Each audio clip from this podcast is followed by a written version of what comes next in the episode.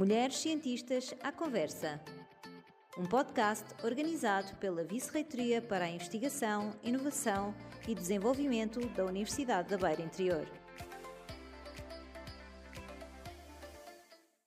Olá, olá, muito boa tarde.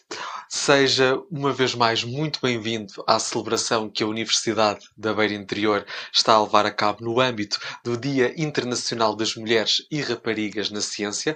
De manhã tivemos então a oportunidade de lhe oferecer um podcast onde tivemos aqui histórias maravilhosas de pessoas com percursos incríveis na área da ciência e agora à tarde uma grande entrevista com uma pessoa que não para quieta, super inteligente, super focada, super ambiciosa e que gosta também de colocar o seu trabalho ao serviço dos outros e isto é algo que eu gosto muito na Mariana e já vais ouvir falar de um projeto que particularmente uh, me tocou, que é então as cartas consciência, mas já lá vamos, já vamos ver o que é isto. Dizer também que a Mariana é investigadora pós-doutoral, ela vai dizer tonto, porque é um, um, um nome enorme, uh, e a Mariana já vai ter então a oportunidade de nos contar um bocadinho sobre o seu percurso, mas acima de tudo, o que é que no seu percurso um, permite contribuir para a vida dos outros. E acho que vais conhecer aqui algumas características da Mariana que vais gostar muito. Vamos então dar as boas-vindas à convidada da grande entrevista desta tarde, a maravilhosa Mariana Alves. Olá, Mariana. Olá, muito obrigada. Seja muito bem-vinda e obrigado por aceitares o nosso convite para, para esta entrevista. Mariana, eu começo por te perguntar o que é que te trouxe para a ciência? Como é que a ciência entra na tua vida? Muito obrigada. Antes de mais, agradecer o convite uh, à Universidade da Beira Interior neste dia. Um, a ciência, ao contrário de muitas pessoas, minhas colegas que falam de estar no jardim a dissecar sapos ou a ver documentários da BBC, no início o meu, o meu interesse pela ciência foi já muito perto da universidade. Okay. Quando estava a escolher o curso, estava muito indecisa e o que me moveu foi uma perspectiva muito aplicada. Eu pensei que queria ir para uma área científica para desenvolver vacinas e ajudar as pessoas pessoas. Mas, entretanto, depois, quando no meu percurso comecei a fazer investigação, percebi que me interessava mais por perceber os mecanismos de como é que diferentes uh, fenómenos funcionavam nas nossas células, etc. Um, mas sempre com um gosto pelas ciências sociais e humanidades em paralelo, que leva depois a que a eu. A comunicação exato, também entre na tua vida. E que, é? venha, que venha para esse lado. Um, e aí apaixonei-me pela ciência fundamental e não tanto, lá está, com uma aplicação direta, mas o, o conhecer por curiosidade. Uh, uh, para saber mais uh, e que é um, um, conhecimento basilar depois para muitas aplicações. Um, claro que sim. Claro e que foi sim. assim. Ou seja, no fundo, tu desde sempre olhaste para a ciência como uma forma também de contribuir para a vida das pessoas, certo? Exatamente. E agora, neste momento, na altura era com essa ideia das vacinas e que também é, e que também é uma forma que a ciência contribui. Uh, agora, o que me apaixona é a ciência como ferramenta para combater desigualdades sociais, uh, para, para que possamos ter uma, uma sociedade mais justa uh, e, e, que diferentes pessoas se possam rever na ciência e encontrar o seu valor na ciência também. Então a ciência como não como um fim, uh, mas, mas como uma, ferramenta. ferramenta. Olha, sim, até dissemos sim. a mesma coisa, se fosse combinado não corria tão bem. Sim. Mariana, então, mas como é que nós conseguimos isso através da ciência? Como é que a ciência pode ser utilizada para a redução de desigualdades? Uh, no nosso caso, tanto do trabalho da Cartas Consciência como outras iniciativas de, de, comunicação de ciência, uhum. um, pode ser uh, algo que as pessoas, e, e, neste caso as pessoas jovens, estando expostas à ciência e descobrindo as, as, suas possibilidades, tanto como é que a ciência se liga com, com o seu dia a dia, porque a ciência não é algo só dos laboratórios, a ciência não é algo desligado da realidade, ao contrário do que algumas pessoas pensam. Um, e, e é possível então uh, mudar as probabilidades uh, das pessoas, do que é que podem uh, querer fazer, por exemplo, no futuro. É, os estudos mostram que, por exemplo, jovens de contexto socioeconómico mais baixo uhum. ingressam menos no ensino superior e em carreiras científicas, e um, isso uh, deve-se também a menos acesso à ciência, a profissionais de ciência, para que sintam que a ciência também pode ser uh, para si. E isso acontece uh, ao nível de, de jovens um, com menos rendimentos, mas também acontece uh, com meninas, uh, acontece também uh, com, com pessoas de outros contextos, migrantes, por exemplo. Falando especificamente das meninas, e uma uhum. vez que estamos aqui neste âmbito muito específico Sim. também da ciência no feminino, chamemos assim, achas que é mais desafiante para uma menina fazer carreira na área científica? Uh, eu diria que, uh, da maneira como a sociedade está estruturada, há, há, há, mais, há mais barreiras comparando com, por exemplo, uh, um homem a fazer ciência, uma mulher como, a fazer exemplo? ciência. Como, por exemplo, vivemos numa sociedade bastante sexista, em que, uhum. por vezes, não são valorizadas as suas opiniões, os seus contributos, as, as, questões também, muitas vezes, de, das mulheres serem associadas a um papel mais cuidador, e então, no âmbito da academia, são as que organizam os retiros e que acabam por. ou, ou, ou outras, outras tarefas administrativas também que se voluntariam para tal uh, e, e, que acaba por ser sempre mais peso e mais trabalho, além da questão, claro, do trabalho doméstico também, também acontece. Um, portanto, esses desafios acabam por permear a ciência. A ciência não existe num vácuo. Claro, não é isolada do Não, não, claro. e não é. Não, lá está, não, não, não existe uh, no vácuo e não é puramente objetiva. Todos estes uh, todos estes sistemas acabam por levar a que tenhamos menos mulheres uh, na liderança de institutos científicos, certas áreas científicas nas engenharias, certas tecnologias também, também vemos menos mulheres na ciência. por exemplo, nós na Cartas Consciência de quase 500 pessoas jovens já participaram nos nossos programas e já vamos falar depois o que é que são esses programas. Ah, claro. um, cerca de 55% dos meninos vêem-se como futuros cientistas, uma possibilidade, comparado com 30% das meninas. Os dados do PISA, por exemplo, agora de Portugal, no caso da Carta das Consciências, estamos a falar de jovens de oito países de língua portuguesa. Uhum. Um, os, os, dados do PISA de Portugal, por exemplo, mostram que dos meninos que têm uh, melhores resultados no PISA, um em cada dois veem a carreira científica como uma possibilidade. Nas meninas já é uma em cada sete. Mas achas que isso tem que ver com a forma como nós educamos as nossas crianças? Eu acho que sim. Eu acho que sim, Ou claro. Seja, é uma questão até mesmo evolutiva e cultural.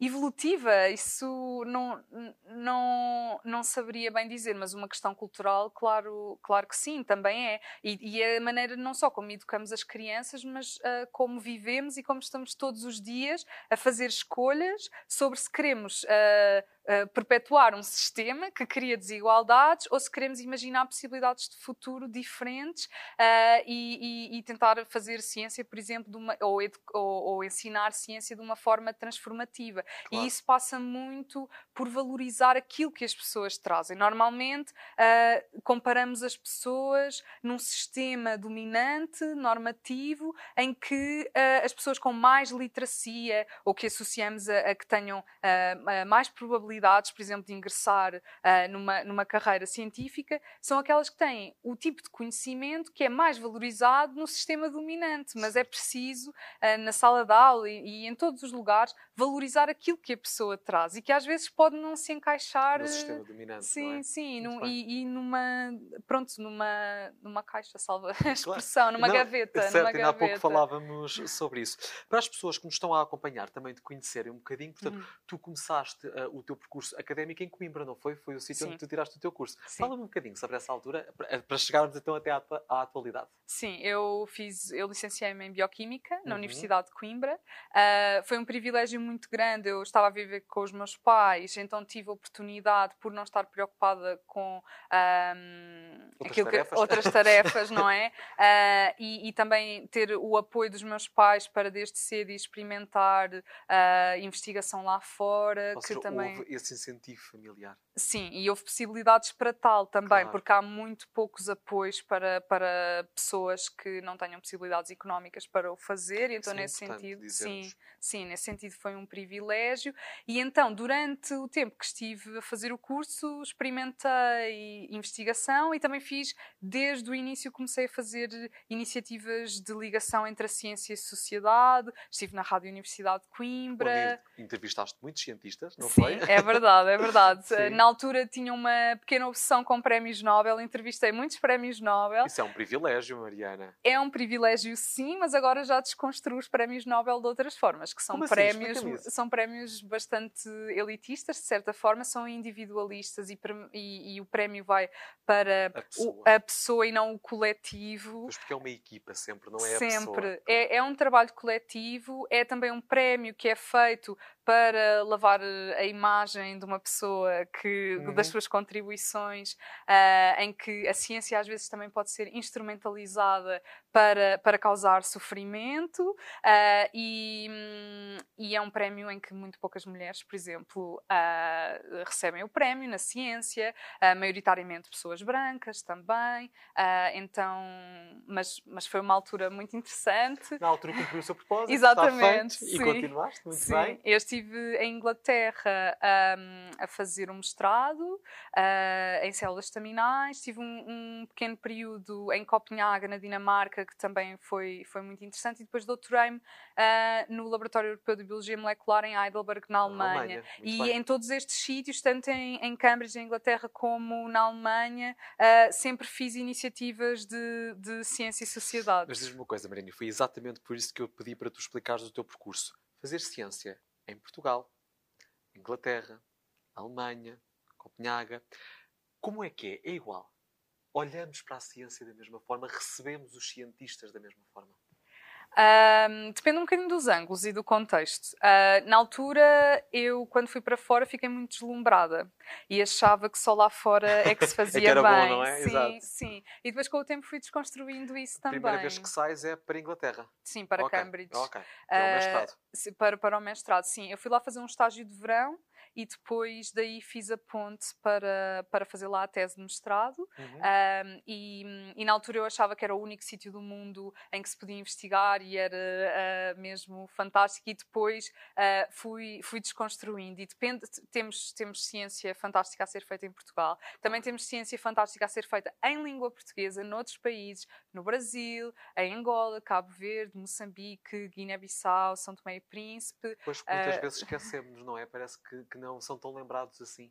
Sim, e há, e há, muita ciência a ser feita e também é importante valorizar a ciência em língua portuguesa. O inglês também é um, uma barreira uh, para certas pessoas e a hegemonia de só uma língua na ciência também perpetua desigualdades e também perpetua desigualdades depois no acesso do público à ciência e à maneira como comunicamos ciência e então é importante lembrar, uh, lembrar isso também. Sim. Ao longo deste percurso e nos diferentes países onde tiveste, um, o ser mulher nunca foi uh, um entrave, ou seja, nunca sentiste diferenciação para os teus colegas de género masculino?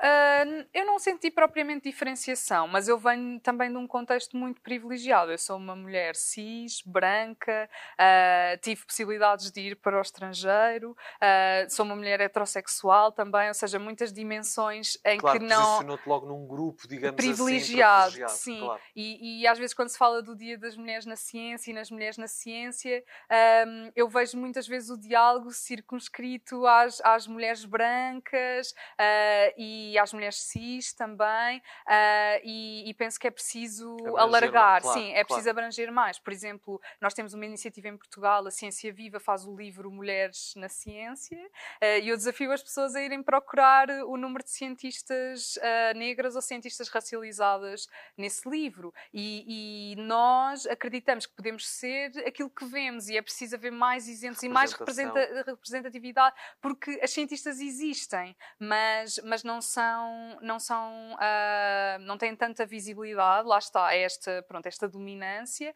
e, um, e, e, é preciso, é preciso também uh, trazer para, para o destaque. Eu já senti, por exemplo, às vezes aquele típico mansplaining em que estou a dizer uma coisa e a seguir o meu colega uh, homem repetiu a mesma coisa e é mais valorizado, mais valorizado mas, mas são um, no meu caso, sinto que estou num contexto Mais muito privilegiado. sim. Mas diz-me uma coisa, Mariana, o facto de ter estado lá fora mudou a forma como olhas para a ciência? Ou seja, o ter saído alargou as perspectivas?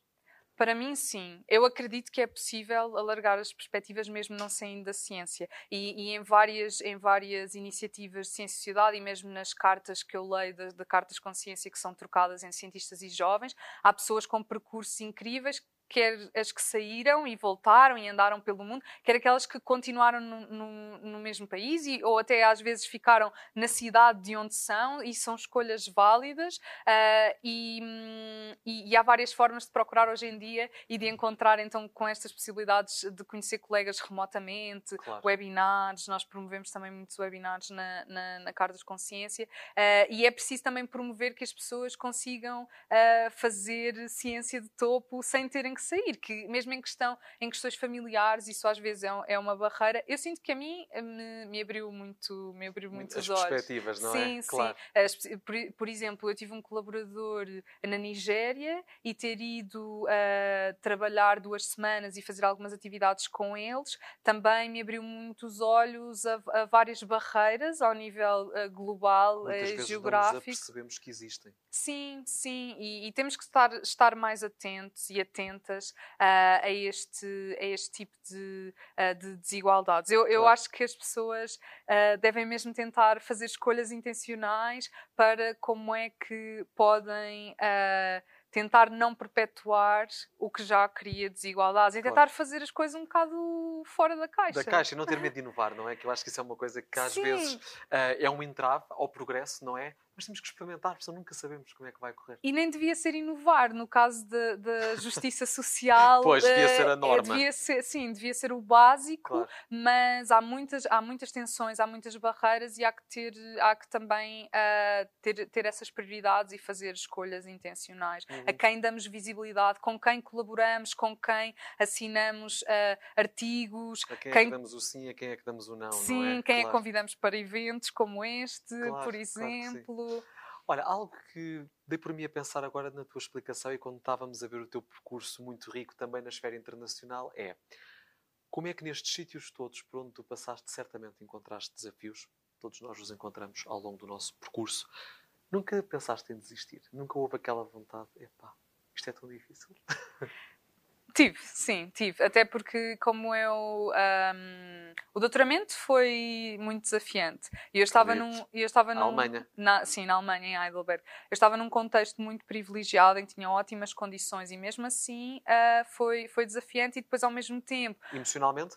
Sim, emocionalmente, sim. Uh, e teve impacto na, na, minha saúde mental e a parte final do doutoramento também para acabar. Às vezes era difícil ter a motivação, eu já tinha começado a carta das consciências, estava muito entusiasmada, não estava tão entusiasmada no laboratório um, e, e, às vezes pensei, na verdade, uh, eu estava a fazer biologia molecular no doutoramento e eu uh, não me sentia assim tão apaixonada pelos seminários ou pelos artigos que eu estava a ler e eu achei que se calhar não tinha aquilo que era preciso para ser cientista, tinha essa, essa ideia, lá está, uma ideia também normativa de que tens que ter algo específico para ser cientista, e depois, ao criar a Cartas Consciência com, com o meu colega Rafael, aí tivemos que estudar imenso sobre educação em ciência, e estive a ver seminários de sociologia da ciência, etc. Eu percebi que, afinal, não era a questão de eu não ter aquilo que seria necessário para ser cientista, mas sim a, a área que me apaixonava, e de repente, e eu eu agora que fiz a transição, uh, eh, um, não chegaste a dizer o nome do centro, porque é difícil. Já vamos, assim, já vamos lá. Mas como, fiz essa, como fiz essa transição para, para as ciências sociais, a educação, a comunicação da ciência, e eu agora vou a seminários e tenho perguntas, uh, por exemplo, que é algo é que não me acontecia Exatamente, antes. a forma como a vida mudou depois de tu sim. também mudares um bocadinho o ângulo e o mindset, não é? Sim, sim. Eu sempre fiz comunicação de ciência, mas aqui especificamente, na, mas eu fazia na prática mas atividades. Mas a minha pergunta, e especificamente essa parte é como é que se sai daí? Quando nós achamos isto não é para mim, eu não estou motivado, como é que eu consigo resgatar-me e sair dali para continuar? Pois, eu tive muito apoio uh, de, de, colegas, uh, pessoas, uh, minhas colegas, pessoas minhas amigas. também estava numa situação pronto, privilegiada, nós tínhamos um contrato, era estudante de doutoramento, mas tinha um contrato. Um, e eu tinha um objetivo, que era, eu queria ter esse grau. Uh, eu quis experimentar ciência, não, uh, um, ciência mais a sério, no doutoramento, descobrir alguma coisa. Não descobri nada de transcendente. Às vezes também temos esta, estas ilusões. É verdade. São, são pequenos passos. Sabes uma coisa, Mariana, e partilhando também aqui um bocadinho, quando eu estava a tirar o mestrado em Ciências Farmacêuticas, fiz uma, uma tese na área da, da investigação, que era uma coisa que na altura não, a maior parte dos estudantes não escolhia ir para a investigação, escolhia outras áreas. E na altura a minha orientadora disse-me, Tiago, às vezes o descobrirmos que não é por ali é um resultado. Às vezes nós pensamos, não, só se descobrirmos que a mutação X provoca não sei o quê, ou é um, um, um índice de que pode provocar não sei o quê. Não. Às vezes o descobrir que não provoca está tudo bem, é um resultado.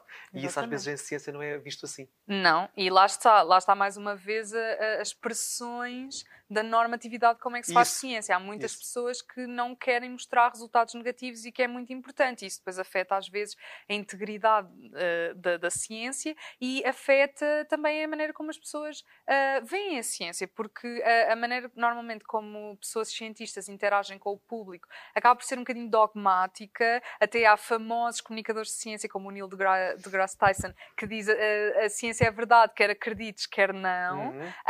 e eu acho que não é essa abordagem a seguir uh, e que tem que ser uma abordagem em que as pessoas sejam convidadas a participar na ciência também, a perceberem o seu, o seu processo. Não sou só eu que acho, há muitos estudos claro, sobre isso e certeza. muitas pessoas trabalham sobre isso também. Um, serem convidadas para participar, para entender uh, também o processo e que não é uh, esta questão de ou acreditas ou, ou não acreditas não é e, e, que há, e que a comunidade também vai, vai revendo e vai, e vai avançando e é muito importante não, não sermos dogmáticos, acabamos por nos distanciar uh, das pessoas e, e, e, é importante que elas se relacionem com, com a pessoa cientista que, mais uma vez, está ligada à realidade e ao mundo real. E é precisamente para falarmos de realidade e de mundo real, agora que as pessoas já te conhecem um bocadinho, há aqui um projeto que eu gostava muito de falar contigo e que adorei, inclusivamente referi na introdução, porque tu e o Rafael criam algo maravilhoso chamado Cartas Consciência e eu gostava muito que os espectadores que nos estão então a ver e a ouvir percebam o que é que é, afinal, Cartas Consciência. Explica-me lá isto, Mariana. Explico sim, muito obrigada. uh, queria só dizer um ponto anterior, falaste de desistir, eu queria dizer um ponto que uh, acho que é muito importante que, que as pessoas tentem seguir os seus sonhos. Uhum. Uh, e acho que às vezes o discurso do não desistir também acaba por ser um bocadinho normativo, no sentido em que às vezes uh, há barreiras que são muito grandes uh, do, do, sistema, da nossa sociedade, das desigualdades, e às vezes nós também podemos escolher que desistir ir por outra altura, uh, por outro caminho, que também é mais importante. E há muitas Sim. pessoas que são excluídas do, e que decidem retirar-se do sistema científico, infelizmente, mas porque o sistema academia é hostil uh, para. Há muitas, há muitas mulheres negras cientistas, por exemplo, que, que, falam de imensas hostilidades que sentem na academia. E também às vezes podemos decidir, ok, este não é o meu caminho a seguir. Portanto, acho que é preciso claro ter essas sim. duas possibilidades sim, em e mente. acho que também a questão do desistir é, às vezes, quando já não nos está a fazer bem, às vezes não é uma questão de desistir, é uma questão de nos salvarmos a nós próprios e percebermos, primeiro estou eu. É? Exatamente. É? Portanto, tem que saber medir a prioridade, nem mais. É Exatamente. Voltamos então aqui às cartas, à cartas de consciência. consciência. Claro Claro então. que sim. A Cartas Consciência é uma associação sem fins lucrativos, foi lançada em 2020, no primeiro Dia Mundial da Língua Portuguesa, a 5 de maio. Em eh, plena pandemia. Em plena pandemia, é verdade, e uh, visa combater desigualdades sociais através da ciência. E nós implementamos programas de trocas de cartas reais, em papel, vão pelo correio. Quase que já nem se vê hoje em é dia, verdade, Mariana. É verdade, mas nós, nós fazemos. Um, nós inspirámos num programa estadunidense de trocas de cartas entre jovens e cientistas, os jovens uh, de, com contexto socioeconómico uh, baixo nos Estados Unidos e nós, uh, eu e o Rafael, cofundámos a Cartas Consciência, uh, gostámos tanto de participar no programa que quisemos trazê-lo para a língua portuguesa. nós não inventámos este modelo da, da, troca de cartas, mas fomos nós que o trouxemos para a língua portuguesa, certo. a troca de cartas entre jovens e cientistas. E a Cartas Consciência já conta com uma equipa de cerca de 40 pessoas voluntárias dos vários Uau. países de língua portuguesa. Nós implementamos estas trocas de cartas entre jovens dos 10 aos 18 anos em todos os países de língua portuguesa, com foco em jovens de contextos com menos acesso à ciência, especificamente contextos uh, de baixo rendimento, baixa renda, uh, e que incluem, estes oito países incluem Portugal. Às vezes há muita narrativa de que são cientistas uh, portugueses a trocar cartas com, com, Verde, com, com, estudantes em Angola, Cabo Verde, nos países africanos de língua oficial portuguesa, que também transmite uma hierarquia de, do que é que normalmente achamos quem, quem, quem tem mais saber e quem tem mais necessidade. Há muitos jovens em Portugal que têm, eh, que têm pouco acesso à ciência e que também precisam. Um, de que, Deste tipo de projeto e de sim, iniciativa que, possam, que estão abrangidos? Sim, que, que, lhes possam criar oportunidades para conhecerem a ciência uh, e nós, uh, e os cientistas, as pessoas cientistas, são também de todos estes países que trocam cartas. Ou seja, podemos dizer que um cientista em Cabo Verde pode trocar cartas com um jovem em Portugal? Claro que sim, Muito sim, bem. exatamente. E nós já implementámos cerca de 21 programas de longa duração, que são os nossos programas, é um ano letivo, cada jovem troca cartas com uma pessoa cientista baseado nos seus interesses, uh, é, é, encontramos a melhor ou o melhor cientista, uh, e depois, durante um ano letivo, trocam cartas em três rondas, trocas de cartas, e depois fazem uma videochamada no final do ano. E nós medimos também, uh, recolhemos questionários no início do programa e no final do programa para tentar o perceber impacto. o impacto do programa e vemos que em algumas turmas uh, a turma acaba no final do ano, jovens acabam por se sentir mais próximos da ciência, a, a sentirem-se melhores, de, de, gostavam de ser cientistas, científica. sim, se bem que também tentamos não ser dogmáticos nesse sentido, em que é, a ideia é que sintam que se quiserem podem ser, é não têm que o ser. Exatamente, exatamente. E também tentamos incentivar as pessoas cientistas a fazerem perguntas aos jovens. Aqui a ideia não é jovens fazem perguntas a cientistas, outra vez é um uma, hierarquia de, uma hierarquia de saberes, mas sim é uma conversa e, e, também, e também incentivar as pessoas cientistas a quererem saber o que é que é importante para os jovens, o que é que eles querem da, da ciência. Para aproximar a ciência dos jovens, é esse o intuito? É, é, o intuito é uh, criar um maior sentido de pertença, sentimento de pertença nos jovens em relação à ciência, para que sintam, se eu quiser, posso ser cientista, a ciência é para mim, a ciência é importante no meu dia a dia. Esse é o sentido, o sentido principal. Uh, humanizar as pessoas cientistas. Muitas vezes os jovens no final do ano, uh, as pessoas jovens acabam por dizer, eu achava que o cientista era só no laboratório, trabalhava só no laboratório aquela imagem que nós temos daquela pessoa assim com os cabelos sim, sim, sim. Eu achava que um cientista, muitos acham que uh, um cientista era uma pessoa muito séria pois. e não ia ter tempo para trocar cartas. Mas afinal, afinal é uma, um simples humano, uh, uma, uma, uma das pessoas que participou nos nossos programas disse isso, e que tem uma conversa super interessante. A ideia também é humanizar e criar uma, criar uma relação. Respeitar a relação, sim, não é? Sim, sim. Sabes que algo que eu achei muito curioso quando estava a estudar o projeto é é por carta, que é uma coisa que hoje em dia quase que caiu entre aspas em desuso. Claro que se utiliza, mas não é se calhar o canal de comunicação mais tradicional. Porquê que escolheram a carta? Neste caso, nós inspirámos no, no, no, programa de troca de cartas a, a, a, a sim, sim, chamado Letters to a Pre-Scientist. As cartas têm inúmeras vantagens. A escrita manuscrita tem muitas vantagens ao nível da aprendizagem, aqui não só a literacia científica, mas também a literacia da língua portuguesa. As cartas também tornam a experiência mais memorável, sendo mais, têm que aguardar até chegar a carta da sua pessoa cientista. Toda a turma abre as cartas ao mesmo tempo numa festa de abertura de cartas okay. e tornar a experiência mais memorável ajuda a fortalecer este sentimento de pertença em ciência.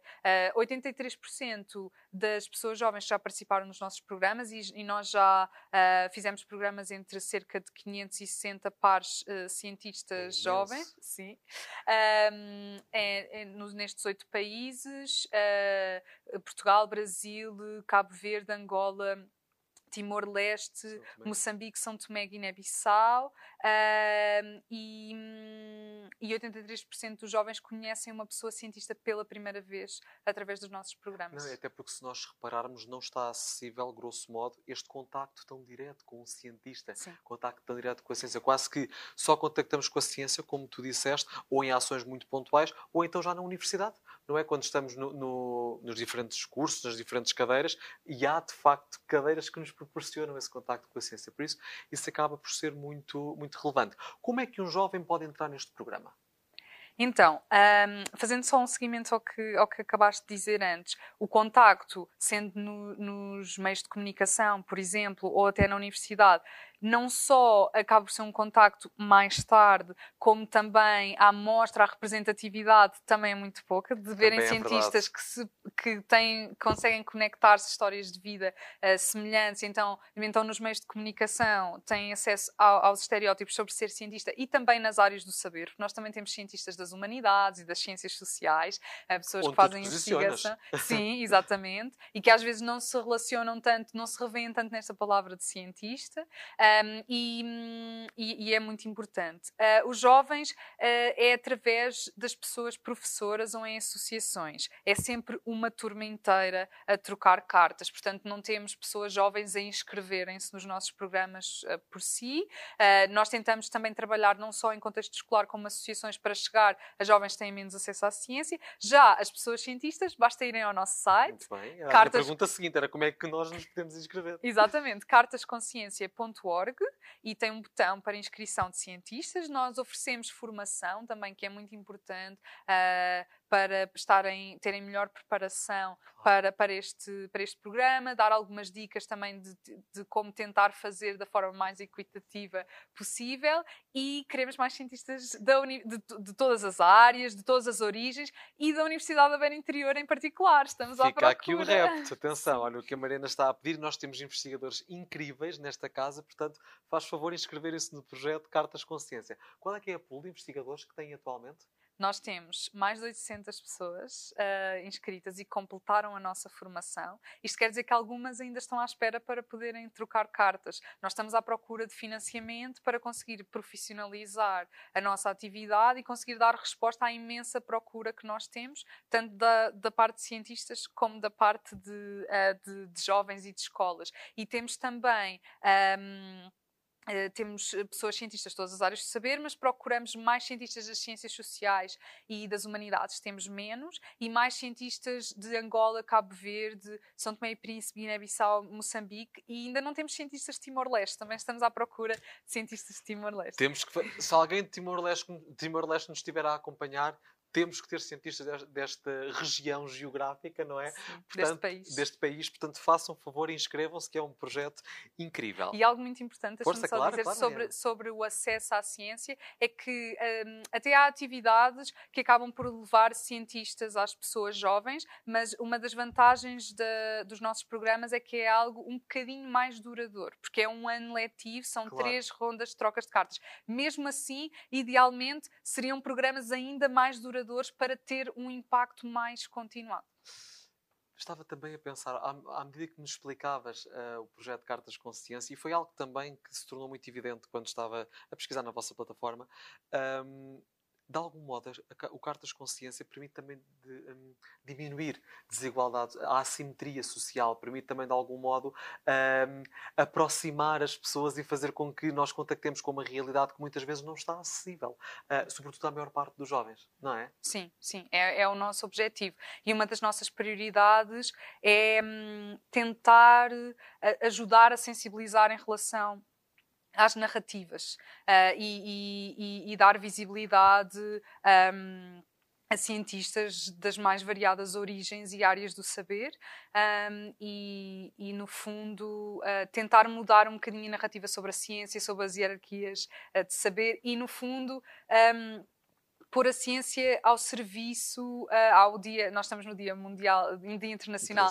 das Mulheres e das Meninas na Ciência, também há o, o, Dia Internacional da Ciência para a Paz e para o Desenvolvimento e hum, é muito importante ter a ciência ao serviço uh, de combater desigualdades, de futuros mais justos uh, e, e, também é importante sensibilizar as pessoas cientistas para isso, que o seu trabalho claro, claro não acontece no vácuo e que tem consequências e que às vezes a ciência pode ser posta ao serviço de interesses oportunistas, ao serviço de interesses de guerra e de, e de grande sofrimento. Há pouco falaste disso no caso do Prémio Nobel, em que às vezes aquilo que é distinguido nem sempre tem a utilização mais positiva, digamos assim. Uh, neste caso era, tinha mais a ver com o Nobel em si, não é? Sim, sim, que, uh, não tanto concreto, com, a, com as, as, descobertas que, que, são. Não, a descoberta não, a descoberta, aliás, isto é como qualquer ferramenta, pode ser utilizada para o bem ou para algo menos bom. Sim, mas às vezes as pessoas cientistas têm a responsabilidade de eh, decidir se querem interagir ou não em certos caminhos, Com porque certeza. há muita ciência a ser financiada uh, por instituições de defesa, por uh, instituições uh, de desenvolvimento de armas, por exemplo, também. É sensibilizar. Ehm, nós, nós temos uma tecnologia cada vez mais avançada para, para o sofrimento e para a destruição, e, e foram precisas pessoas a, de, a desenvolver isso. E, na, e, nas áreas humanas também, a maneira como se comunica a ciência. A ciência, muitas vezes, vezes foi usada para legitimar uh, discursos sexistas, racistas. Eu aconselho. Foi e ainda é, às vezes. Ainda é, ainda é. Uh, é eu aconselho imenso os livros Inferior e Superior da Angela Saini, uhum. que, que têm uma. Um, contam de forma muito equilibrada várias, uh, várias maneiras como resultados de investigação foram enquadrados de maneira a perpetuar a discriminação e, e, e no fundo ao fazer a comunicação de ciência e levar a ciência mais perto da sociedade, também é possível que a sociedade um, aprecie mais uh, o conhecimento e sinta uh, também como uh, cada pessoa sinta o conhecimento como dela própria também. Então, quando nós vemos, por exemplo,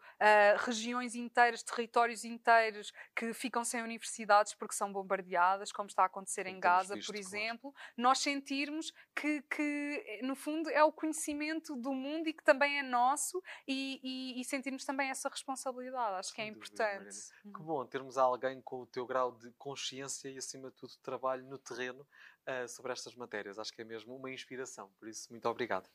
Ora, e agora chegamos ao presente, e não foi por acaso que eu não disse o que é que tu estavas a fazer atualmente, porque eu queria conduzir aqui os nossos espectadores ao longo de uma viagem pelo teu percurso, mas o que é facto, meus caros, é que atualmente a Mariana é investigadora pós-doutoral Preparem-se.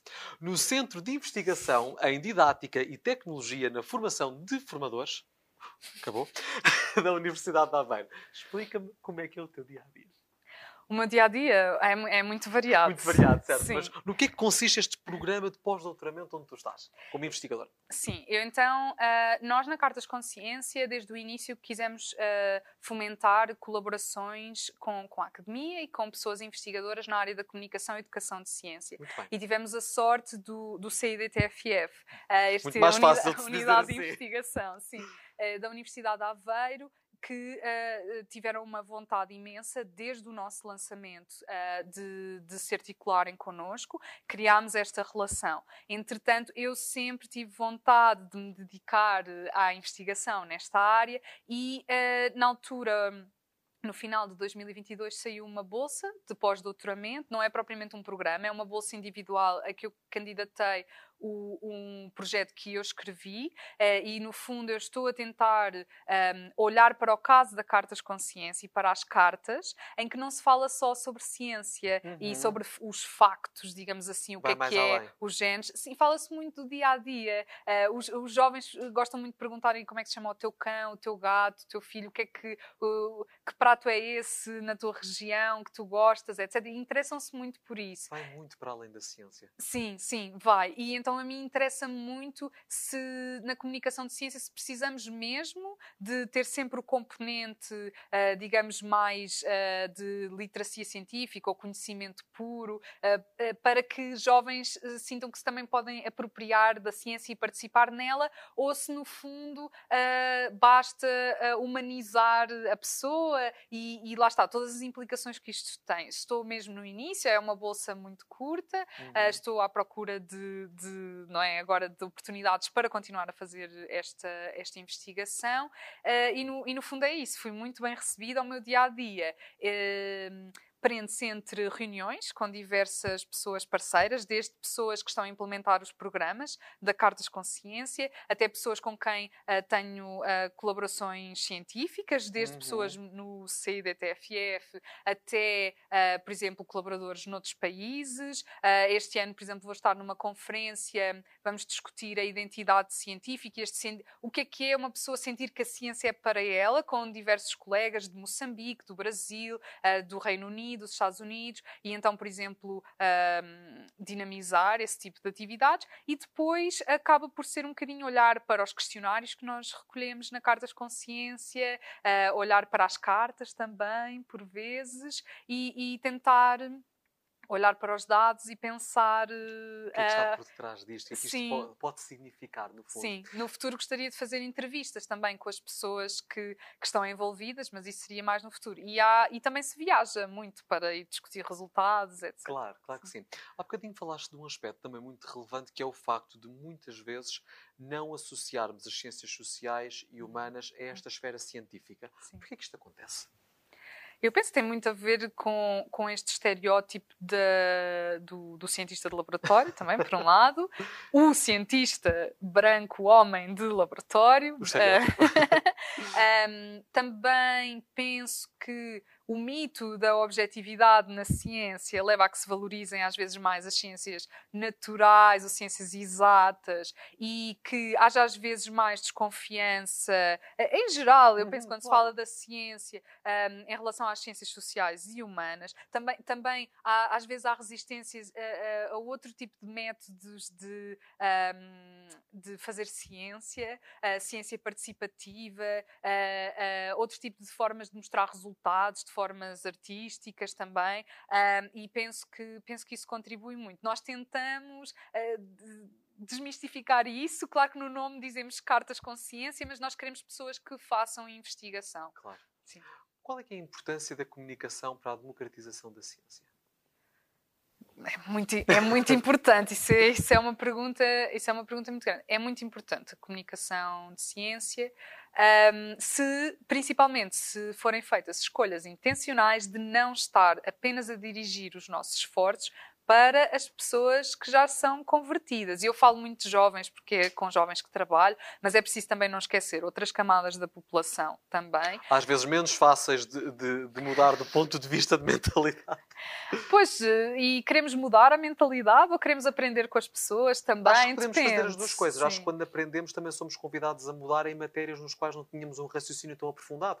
Ou uhum. seja, se eu contactar com uma forma diferente de me posicionar, até posso perceber que espera lá, se calhar eu não tinha o raciocínio tão apurado nesta matéria como poderia ter. Já me aconteceu, em determinadas conversas, pensar não estava a pensar se calhar tão bem assim. Claro, não é? Noutras claro. não, mas acho que é precisamente desse diálogo que nasce a possibilidade de mudança. É? Claro que sim, claro que sim, mas há muitos cientistas que vão na ideia de que eles têm a verdade e que têm que mudar as opiniões das pessoas. Ah, não, depois, certo, percebo agora. estava, a dizer, estava a dizer certo. mais nesse sentido. Certo, uh, acho que é muito importante uh, aprendermos e, e, e, termos abertura para, para mudarmos de ideias, claro que sim, mas, mas às vezes, e, e uh, um colega da Escócia deu há, há pouco tempo uma entrevista em que ele dizia: se, se uma pessoa sente algum tipo de uh, conexão humana e relação, por exemplo, quando uh, estão a tentar uh, vender a banha da cobra, digamos assim,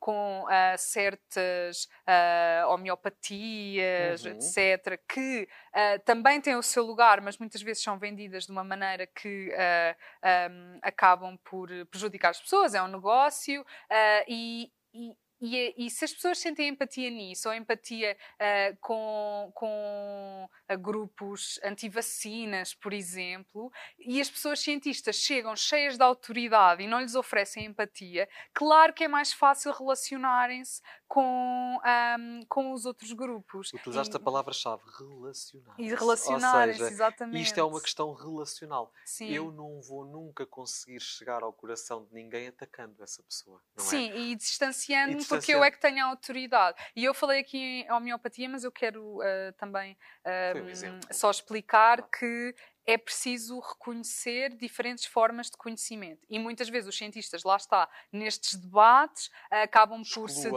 excluem-se muito. É preciso é distinguir o que é que são práticas que, uh, lá está, não têm, podem não ter evidência científica, as pessoas são livres de escolher, tal como são livres de uh, escolherem a sua religião é ou uma outra. como outra qualquer. Mas desde que não se tente enganar as pessoas, lá está, pois, com desinformação. Depende da roupagem que nós damos à coisa, não é? Sim. Ou seja, eu posso escolher determinada abordagem até, até, se fala muito agora de terapias complementares, uhum. que têm o seu espaço para existir e cada pessoa acredita no que acredita uhum. e pode ter os resultados que tiver.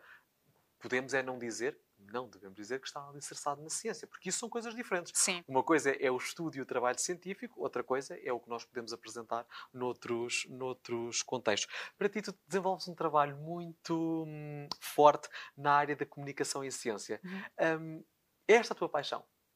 Eu gosto muito de, de perceber a paixão das pessoas. Uh, eu diria que a paixão é uma grande paixão, sim. Okay. Uh, como eu já tive muitas ideias do que aqui ia estar a fazer e já mudei muitas vezes corresponde? ideias. Uh, corresponde, sim. Boa! corresponde a, neste momento. Não quer dizer que amanhã. Eu já tive, já tive outras ideias e, e, e, e outras perspectivas. Então, às vezes, é, é um bocadinho difícil. Uh, uh, não, não quero ser muito definitiva, não é? Claro. Mas sim, apaixona-me imenso. Eu penso que o lado que me, uh, que, ele, que me alimenta mais é a questão, a questão da, da justiça social. Hoje, hoje em dia, se uma, uma iniciativa não tiver uma dimensão de equidade, não me engaja tanto. Tem o seu lugar, mas uh, sinto-me mesmo uh, uh, apaixonada por essas possibilidades e não só na ciência, porque lá está, a ciência e o que nós achamos que está validado pela ciência também é algo muito engavetado. Há outros tipos de saber, outros tipos de conhecimento, como conhecimentos indígenas, também conhecimentos ancestrais, e também há muita pesquisa que é feita fora da ciência. Por exemplo, as pessoas artistas que fazem imensa pesquisa, mas algumas não são consideradas cientistas e também me interessa muito essa, essa dimensão. Muito interessante o que acabaste de dizer e remete-nos para um ponto também ele muito relevante, que é a filosofia da ciência. E este é um dos conceitos que tu também publicamente já, já o referiste várias vezes. O que é, que é isto da filosofia da ciência, Mariana?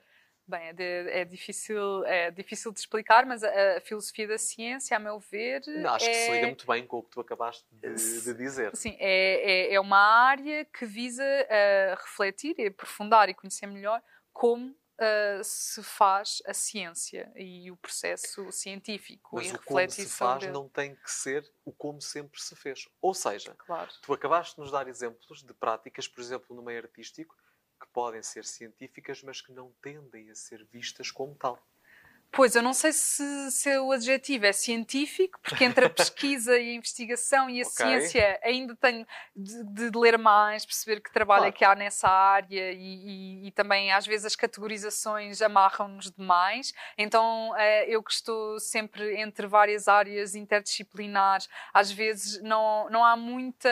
Não, há, não, há, não é fácil navegar nisso, no sentido, é mesmo para progredir na área de investigação, é muito muito mais valorizado, eh, valorizados as pessoas continuaram na mesma disciplina, a maneira como o sistema está montado, os concursos, etc. Uh, a filosofia. É, é, é Dá-se uh, privilégio, aliás, a quem continua sempre na mesma área, não é? sim, é? Pois, sim, era a ideia que eu tinha e os, os, tempos, tudo para pronto para se progredir na carreira, etc. Eu sinto eu sinto que que, que é mais difícil quando quando se, se é interdisciplinar.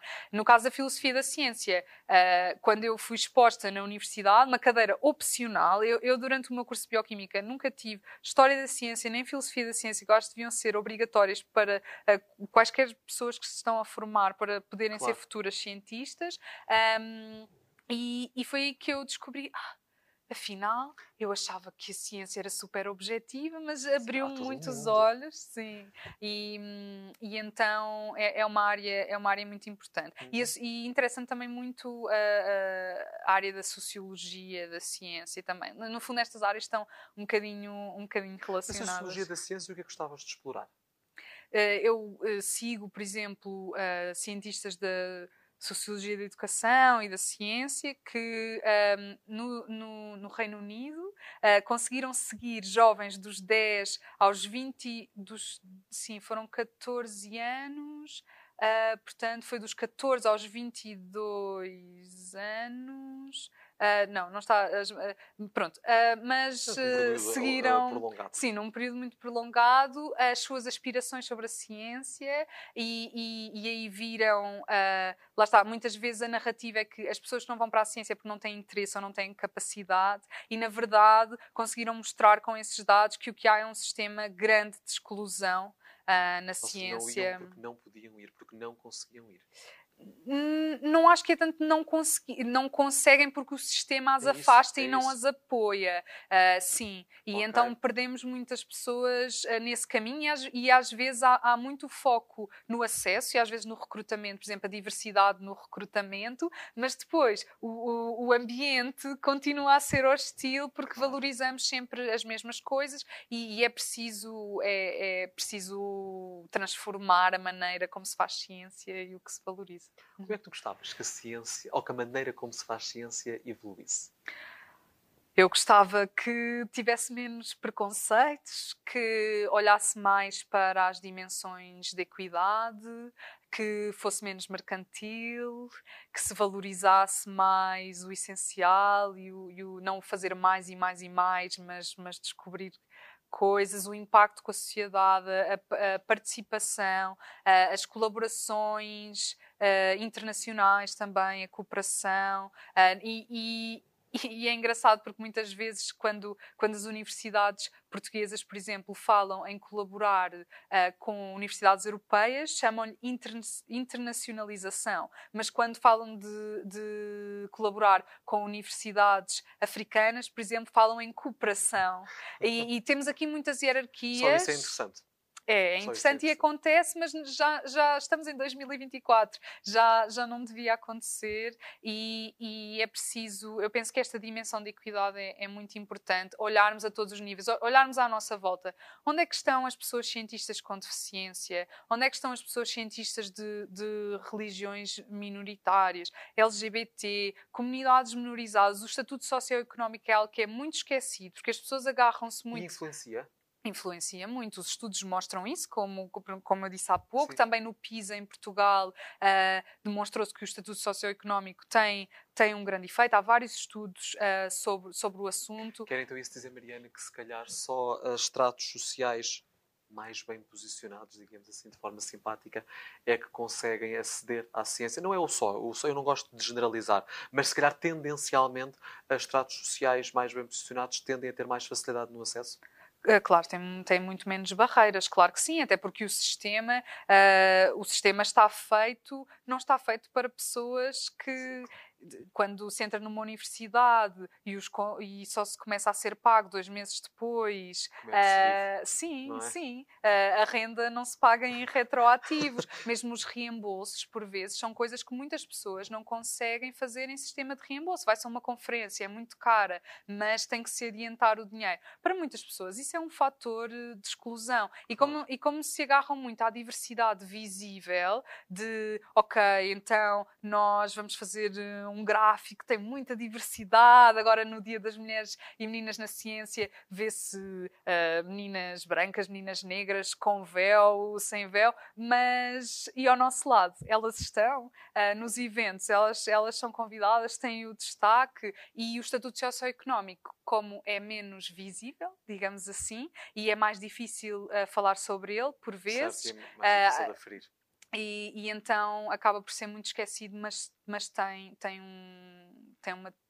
É muito. É uma, é, cria grandes barreiras. E, e, daí a importância de tentar cada vez mais falar uh, com as pessoas que não são aquelas que já estão convertidas e que vêm às feiras de ciência porque os pais são cientistas ou estão na universidade e as trazem e, e chegar àquelas pessoas que têm menos acesso. E, uh, por exemplo, uh, no interior, se calhar também há mais barreiras do que noutras áreas do país para aceder a, a certos.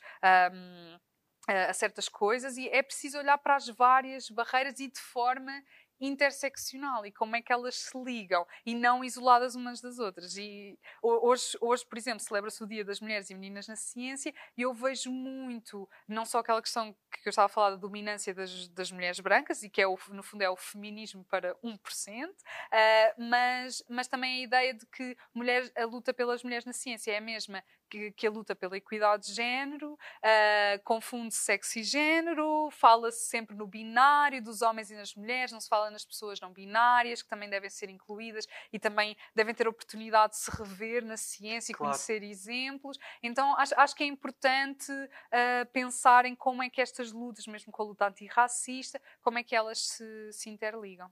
Mariana, que estratégias é que nós podemos implementar para trazer mais meninas para a, para a ciência, para que as meninas se sintam bem, se sintam incluídas nesta área científica?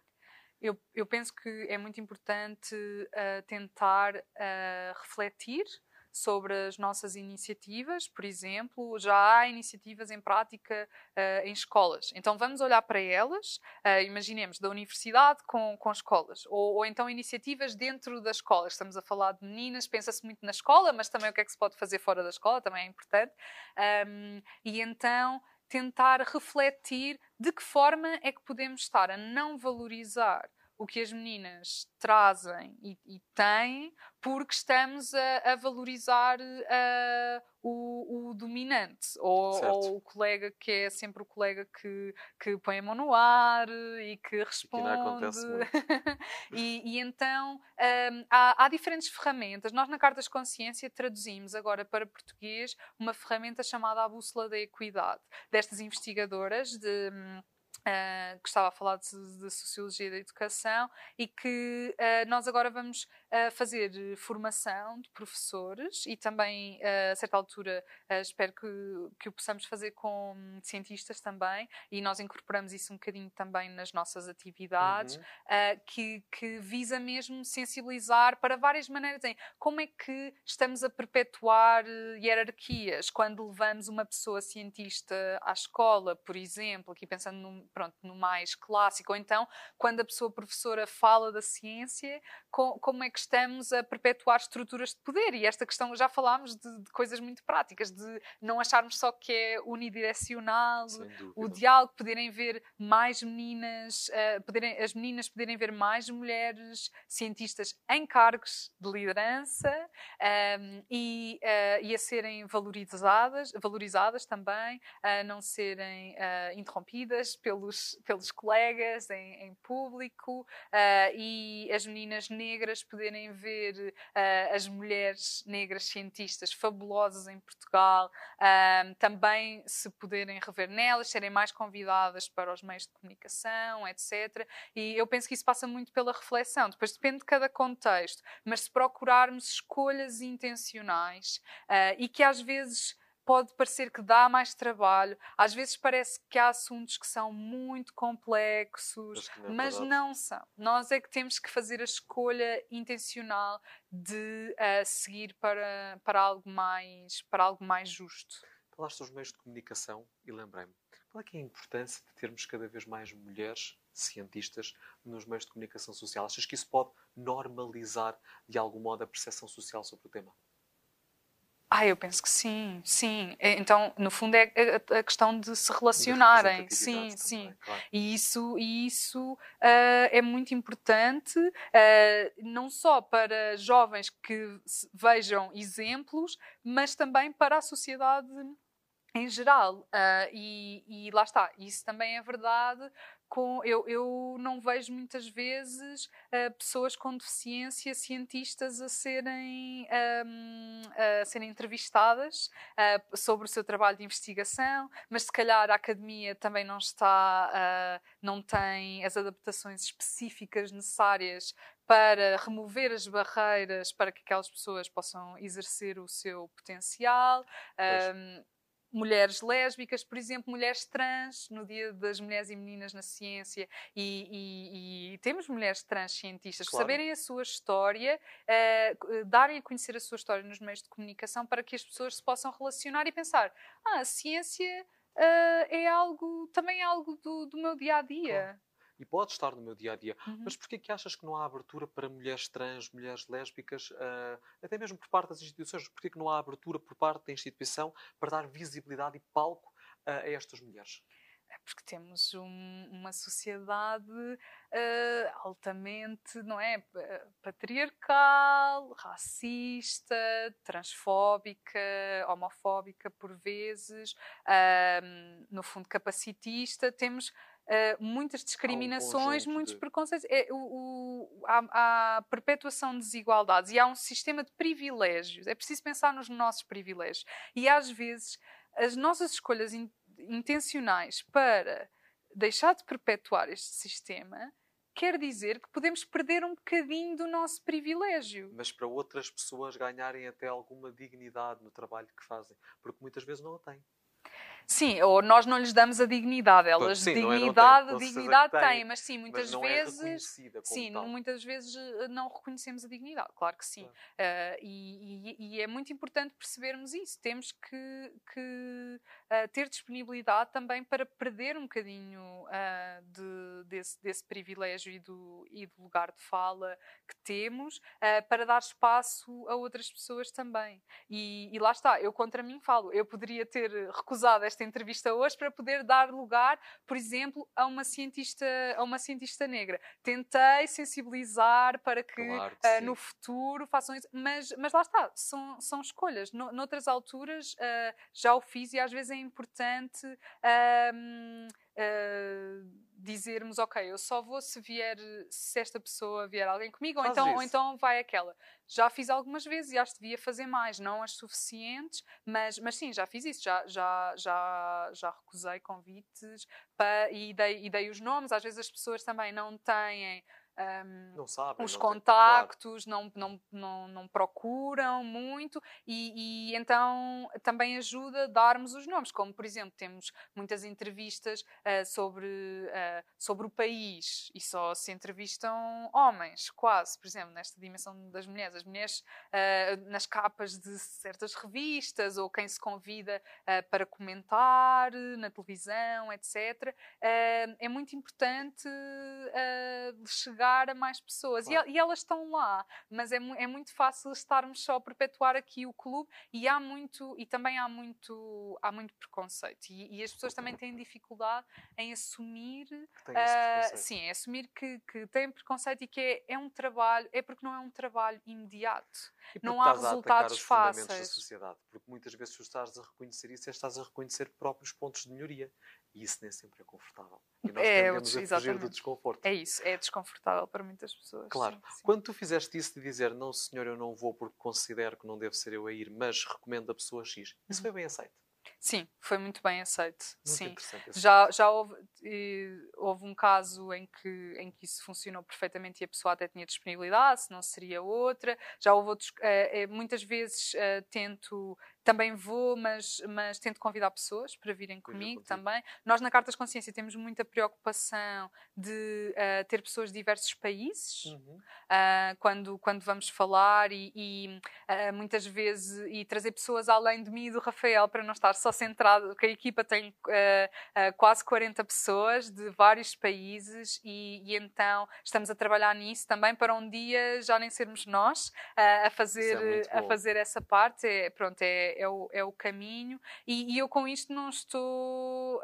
Um, eh, com o que eu disse há pouco de, dessas estratégias, é, era uma sugestão para claro, que outras pessoas podiam fazer. Claro. Não, não é algo para as pessoas dizerem, ah, eu fiz isto, então pronto, então eu cumpri a minha missão, Sim, já está, já está, está feito, claro, sou uma aliada e, e porque é um se, ser aliado é um verbo, não é um adjetivo uh, e, e, é preciso é, é, preciso muita reflexão e lá está, e o, e o desconforto. E o desconforto Sem sim. dúvida. Marina, tenho uma última pergunta para ti uhum, nesta uhum. nossa conversa e que tem que ver com uma entrevista que tu deste há uns tempos na Antena 3 e disseste uhum. algo como usar a ciência para tornar o mundo mais justo. Eu gostava de te perguntar se é esta a tua missão de vida, usar a ciência para tornar o mundo mais justo.